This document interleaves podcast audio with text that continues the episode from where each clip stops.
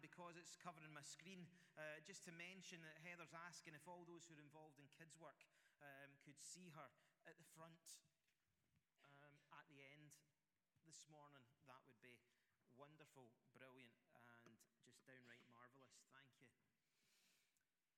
2 Timothy chapter 3 and verse 16, scripture that we had mentioned last week says this that all scripture is God breathed and is useful for teaching, rebuking, correcting, and training in righteousness, so that the man of God may be thoroughly equipped for every good work.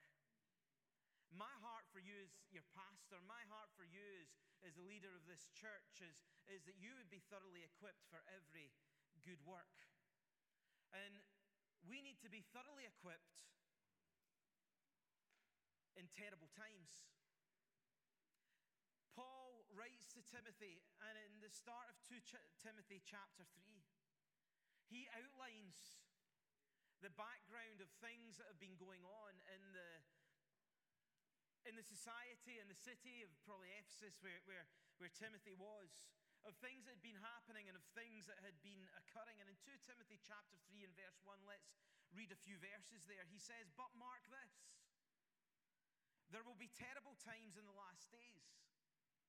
People will be lovers of themselves, lovers of money, boastful, proud, abusive, disobedient to your parents. Will get the kids back in, they need to hear this disobedient to their parents. There are going to be some adults that are going to be, oh, I'm going to get them down in front of the live stream recording later on and, and let them hear this. You know, disobedient to their parents, ungrateful, unholy, without love, unforgiving, slanderous, without self control, brutal, not lovers of the good, treacherous, rash, conceited, lovers of pleasure rather than lovers of God, having a form of godliness but denying its power. Have nothing to do with them. Amen. Paul paints a really dark and bleak picture, doesn't he? But it's a picture that if we were to be looking at some of the things in, in our life, in our world, in our city, would be saying, that's not too far off the truth. In fact, we might actually be saying, that's slap bang on the money. So, how do we have nothing to do with them, but yet be so involved that we would shine God's light and bring His word and bring His truth into the middle of their darkness.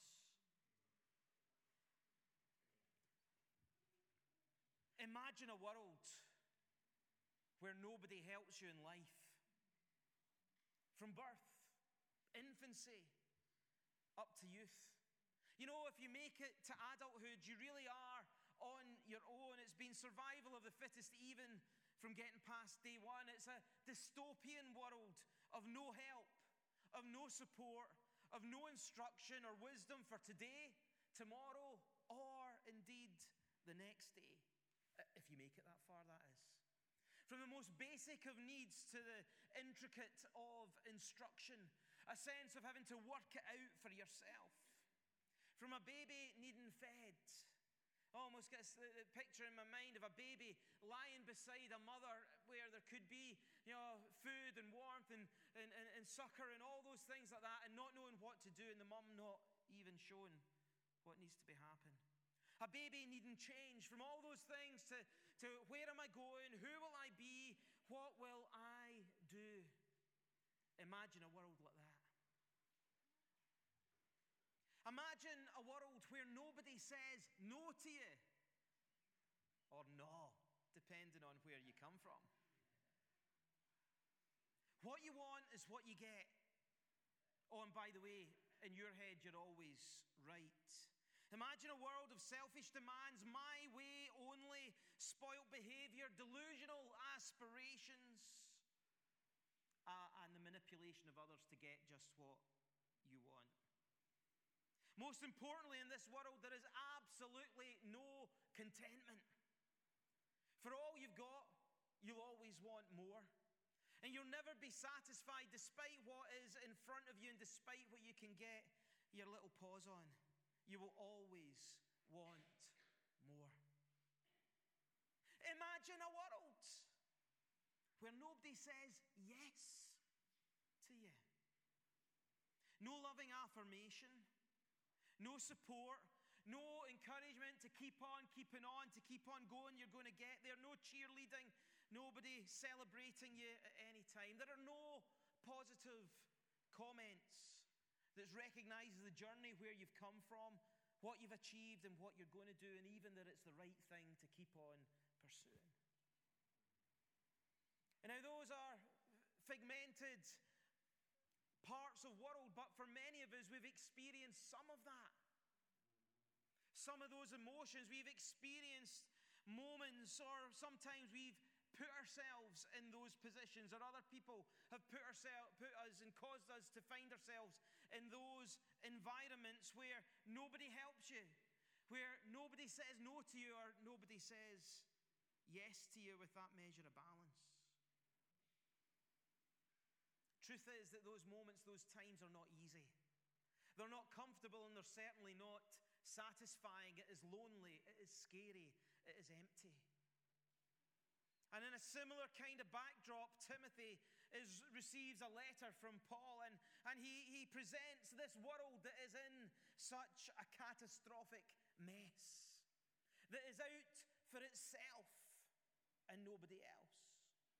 For a society that did not care who it clambered over to get to where that person wanted. Where everything went except the things of God. And Paul gives some solutions to a son in the faith, to a son and a leader in the church that he loves. And against this backdrop, he writes to a city of Ephesus whom he loves. And he brings a revelation of the God whom Paul loves, but who loves Paul, who loves the church in Ephesus, who loves Timothy, who loves the city, and who loves the world.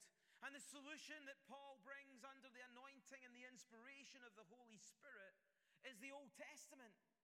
And the Old Testament for us, and also the New Testament, that focus on and that reveals the nature, the character, the identity of who God is that centers and zones in on the salvation and the rescue plan of the Creator for His creation, and that comes and centers on the hope that is found in the coming of the Lord Jesus Christ that we've just celebrated through His death and resurrection at communion. The coming of Messiah, of His sacrificial and of His atoning death on the cross, of his resurrection from the dead. Come on, church, you can begin to get a little bit excited, maybe a wee amen or a that's it, preach it, something like that. You know, the Jesus, the resurrection from the dead, the birth of the church into the grace and the power of the Holy Spirit, and of Jesus' ultimate return because he has won and we win with him. And Paul writes to Timothy, a pound for you later. Uh, Paul writes to Timothy and he says, The Word of God is a solution. The Word of God for the filth and for the mess and the, and the catastrophe that is the world and society and for all the good that they're trying to make of the mess. The answer and the solution is the Word of God because when you rest in the Word of God, when you build your life in the Word of God, when you speak His truth, things change kingdom comes. His light through our lives. There is another way that is seen, that is shown, that is demonstrated to a needy and to a hurting world that does not know. Some folks do not follow because they do not know. They have not heard. Their eye has not seen, their mind has not perceived how good God is or the plans that He's got in store for them. But Paul writes to a Christian who's struggling. He writes to a leader in the church that's going through a hard time. He writes to a pastor who might just be asking the question, What on earth am I doing here? Now, I've been a pastor for 20 years. I think I can count on one hand, one hand and maybe one finger, the number of times in 20 years of ministry I've thought, what on earth am I doing here? And at least five of them were elsewhere. Yeah? but the other one was this week. Wait till I tell No, no. I am good. I am good. But I wonder what had really gone on in Timothy's life that caused him to need to be reminded of the source of Scripture, that it's God breathed and inspired, and also the scope of Scripture to teach, to rebuke, to correct, and to train. Now, that's where it becomes a little bit ouch for us, isn't it? You know, we love that notion. We love that. Yeah, the Word of God is the answer. Yeah, the Word of God is truth. Yeah, the Word of God's the solution. Yeah, the Word of God wants to work in who? Me? The Word of God wants to change me. Oh, that's okay, God, for the stuff that, that, that, that we can agree on isn't good and isn't right.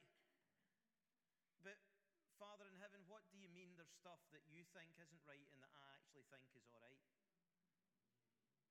Who's going to win? Whose way is going to overcome? How are we going to make sure that the stuff that God says no to and isn't good and isn't right and isn't God honoring to Him, you know, and the things that we think's right, but is actually we're judging it by the world's standards, by the standards of, of verses 2 down to, you know, well, before we get to verse 15 and 16 which isn't going to help us, and at the very least is going to be the thin end of the wedge that would want to take us away from the things of God and God's best for our lives.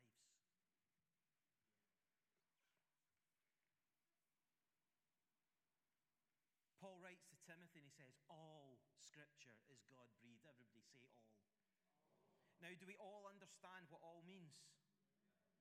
Does all mean 50%? Does all mean 70%? Does all mean 80%?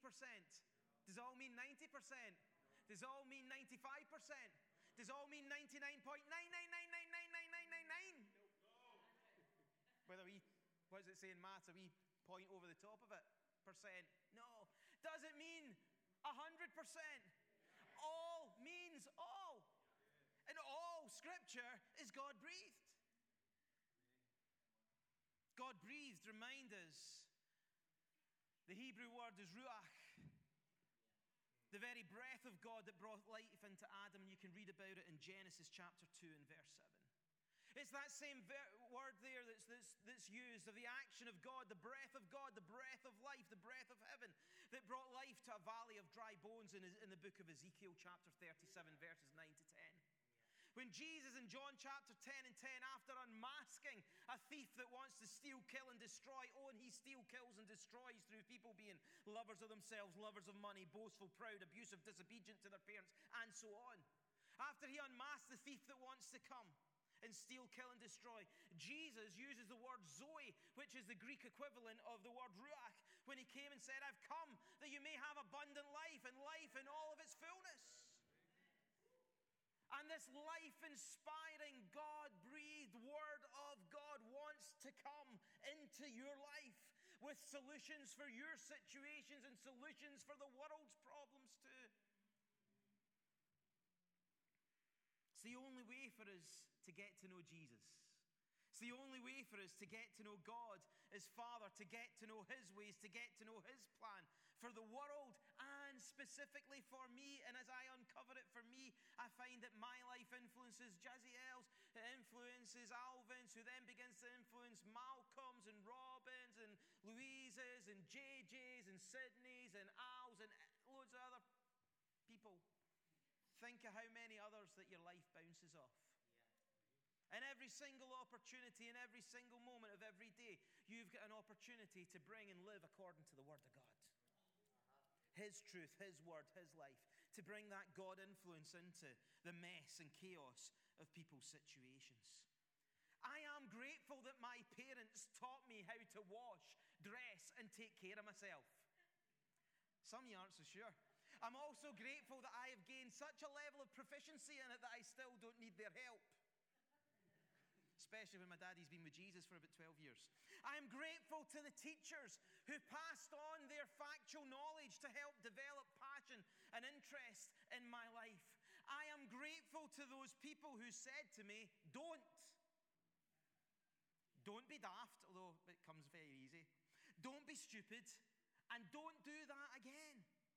Now, mostly it was against a backdrop of, of, of not thought through choices of selfish behavior, of running with the crowd, hello, amongst friends, which is called compromise, or doing things with the potential to hurt me and to hurt others because it's not according to God's will and God's way. Their don't became an enabling factor in directing my attention to a positive do. Their don't into my life enabled a do. Even when at times, if I'm being honest, I thought I knew better than them. I am grateful to coaches, to supervisors, to mentors, to friends who have shown me a better way to develop, hone, and refine my skills and talents in many areas. And some of you are saying, Oh, I wish they would work harder, and I wish they would work better on them. I am grateful for people who have taken faith risks and given me so much opportunity to do it and to do it again and again and again until I know what, it is and I can do it to the very best of my ability. See, what I've just described is teaching, rebuking, correcting, and training in the natural. How much more when every area of our life is actually spiritual? How much more might the Word of God want to come and to, and to rest on our lives, that our lives might be built on that Word? That would introduce us to more of God's character, nature, and God's ways. That would enable us to, to begin to be changed from glory into glory. And in the middle of it all, can we learn to trust and to love and to rest in that relationship with the God who has first loved us? Remember how I described resting earlier on? Kicking back. Back. Can, can we, you know, can we in the sofa of our, of our hearts, our heads, and our lives, can we kick back when all scripture is God breathed? Can we kick back and relax and rest knowing that it's useful in my life. God, the scripture is going to be used for teaching, rebuking, correcting, and training in righteousness. Why? So that the man of God may be thoroughly equipped for every good work. Can I in what God wants to do in my life in order that I'm going to be equipped in life and for life in order to, to influence others and to order to ca- carry the kingdom wherever I might go? Father God has a positive purpose in you proactively pursuing Scripture. Let me say that again. Father God has a positive purpose in you proactively pursuing Scripture. Now, you might not appreciate that 100% when Father God says it's time to get to the gym and do some training. Yeah? When it's time to get up early and go for the equivalent of a two mile jog. When you need to lay that thing aside because you need to get to the swimming pool and, and do a few more lengths to get yourself a wee bit fitter, as the Lord speaks to me. Uh, to lay aside that thing in order to focus. Can we do that? Can we trust that Father God has got a positive purpose in you proactively pursuing Scripture? When we don't see it, we know that it's going to be for our good because it's going to enable us to be thoroughly equipped for every good work.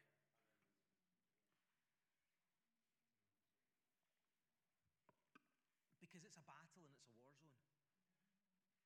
And even just this morning, it dropped into my head that when, when, when British troops were, were sent to, to, I think it was Iraq, that within the first six months there was a massive outcry. I don't know if you remember it at the time because they didn't have the right boots, they didn't have the right uniforms, and they didn't have the right guns, they didn't have the right um, vehicles to be able to cope with the elements and to be able to cope with the, you know, the, the war zone that they were, the theatre of conflict that they were in. We need to be thoroughly equipped. And God's solution to enable us to be thoroughly equipped is the Word of God. There is no shortcut, there is no bypass, there's no duking round the back and round the next way to try and get, get in ahead of the crowd. His answer to enable us to be thoroughly equipped for the battle and for the opportunities that life will throw at us is the Word of God.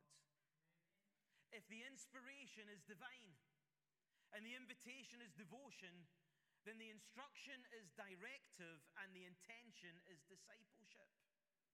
Let me break that down. If the inspiration is divine, it comes from heaven right from the heart of the Father, through the action and through the unction of the Holy Spirit, inspiring the writers down through the years, through the, the centuries, and, and with their different backgrounds and talents, from the educated to the uneducated, from royalty to shepherds, and all points in between, then, then the inspiration is divine. Then the invitation is to devotion. It's all about our heart. Our heart connecting with the heart of the Father that, that we begin to reveal that Lord God Almighty, creation points to the Creator, and we can get to know the Creator as Father. The Father who loves us, the Father who's made a way for us to be restored in our relationship with Him. Then the instruction is directive. The Word of God in our head and then into our hearts that teaches us this is the way, walk in it. Live according to his word. Live according to his ways.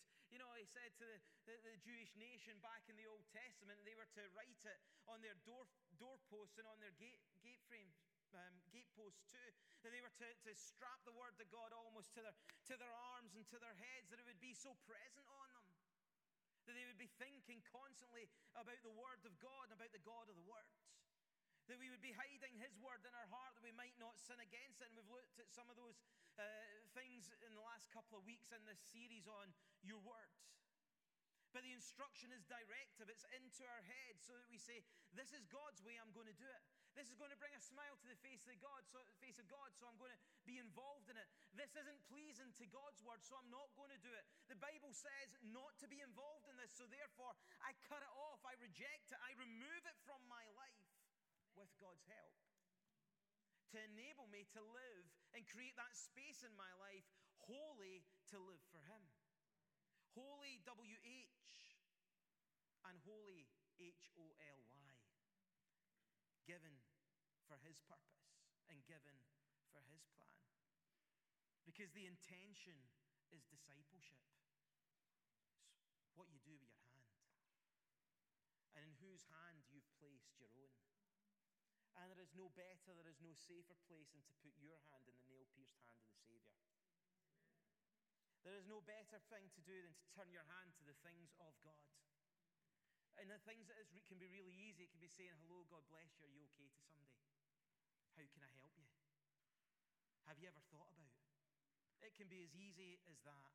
It can be as challenging as sitting down and, and dismantling um, people's years of people's heart and years of people's same time.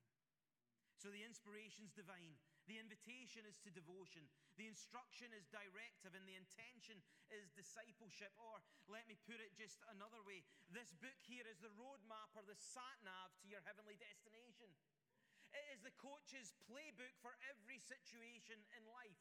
It is the architect's blueprint for building well. It is the professor's library for learning, and it is the lover's treasure box of love letters, of reminders of a sweet embrace and of a passionate heart that is towards you. God loves you. In fact, the Bible says, For God so loved the world that he sent his. Come on.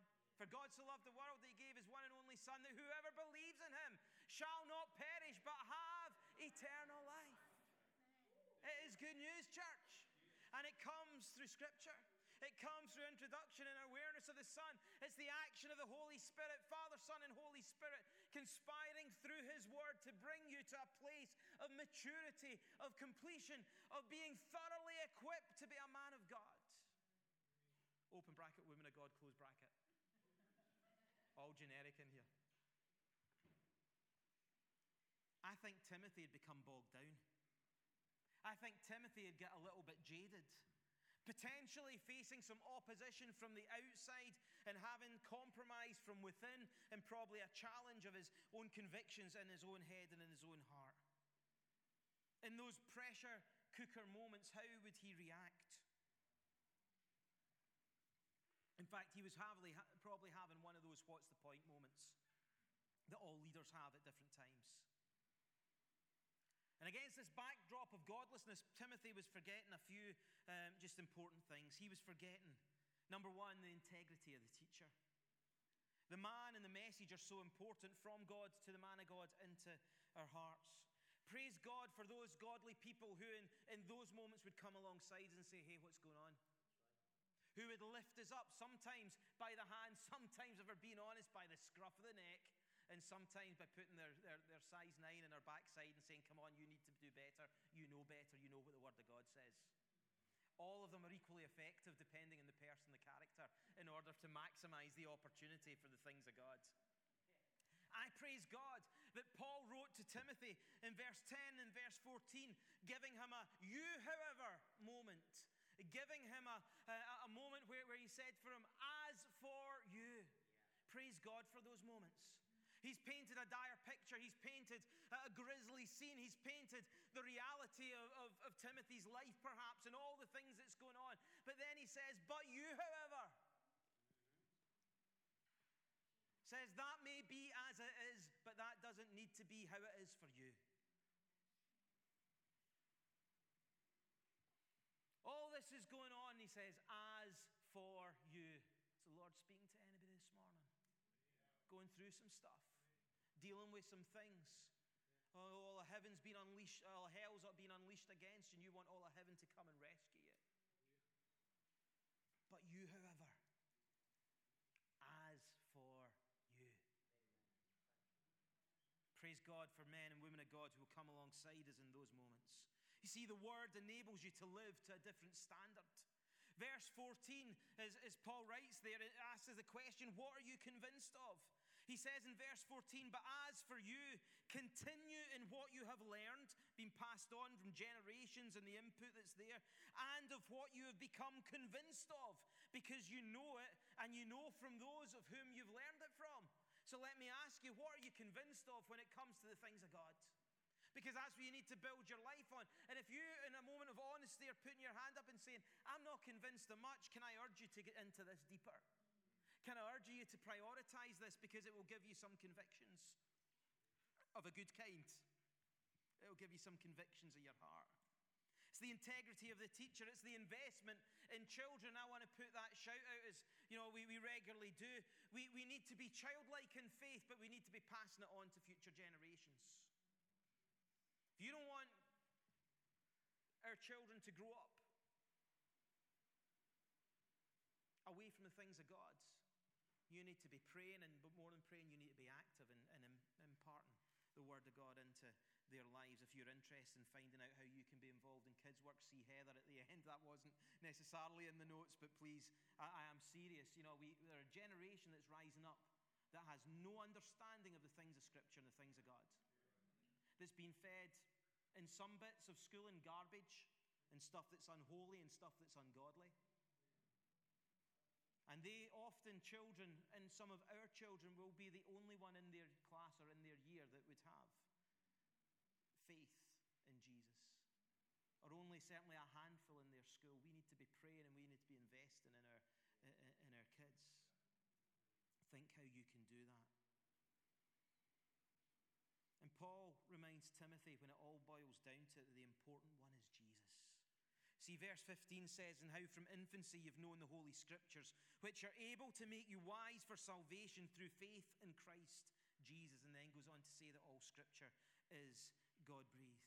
To become wise for salvation, to revel in the rescue, and to never grow tired of reminding yourself through Scripture of what you've been saved from, but also what you've been saved to in God of how coming to faith in the Lord Jesus Christ, of putting, coming to Him and saying, Jesus, I'm thankful that you came to earth. Jesus, I'm thankful that you died in my place. Jesus, I'm thankful that by your power your blood that I can be forgiven my sin, forgiven my the things that your, your Father's word says are unholy, that I can be forgiven that, forgiven the consequences of a godless eternity in hell, and that I can be free that I can be changed, that I can be pure, that I can be welcome to your family, that I can be a son, a daughter of God. We will need to praise God for that. We need to remember of what it is to be to what we've been saved from and also what we've been saved through church. It is all about Jesus. Final thought. You can't be a man or woman of God without being a man and woman of the word. You just can't. You just can't. We need to invest in the inspired Word of God. We need to stand on Scripture. Please don't be offended, but, but we actually we need to live our lives. I know some cultures, eh, you know, to, to a Bible on the floor is very disrespectful, but I want to make a point. We need to build our lives firmly on the Word of God. We need to build the Bible into our thinking, into our d- decisions. I've said before when I've been preaching, we need to stand on it, but we need to live under it. You know, it's the only ology where, where you're under the microscope and not you putting something under the microscope. We need to build our life into, build the Bible into our thinking, into our decisions, into our lifestyle, and we need to pass on the principles that we learn from the Word of God. Amen, church? Amen. We're going to pray. And I'm just going to ask for a moment of, of, of honesty as we, as we pray as the worship team come back. Because I know it can be difficult to spend that time in the Bible and spend that time investing in the Word of God, thinking in the Word of God, applying the Word of God. It can be a real challenge. And I'm going to ask if you are going to stand before God and say, Lord, this is hard, but I want to get better at it. I'm going to ask you to stand. Don't stand because Gordon's asked you to stand. Be standing because you're, you're sensing that the Lord is saying, we need to change some things.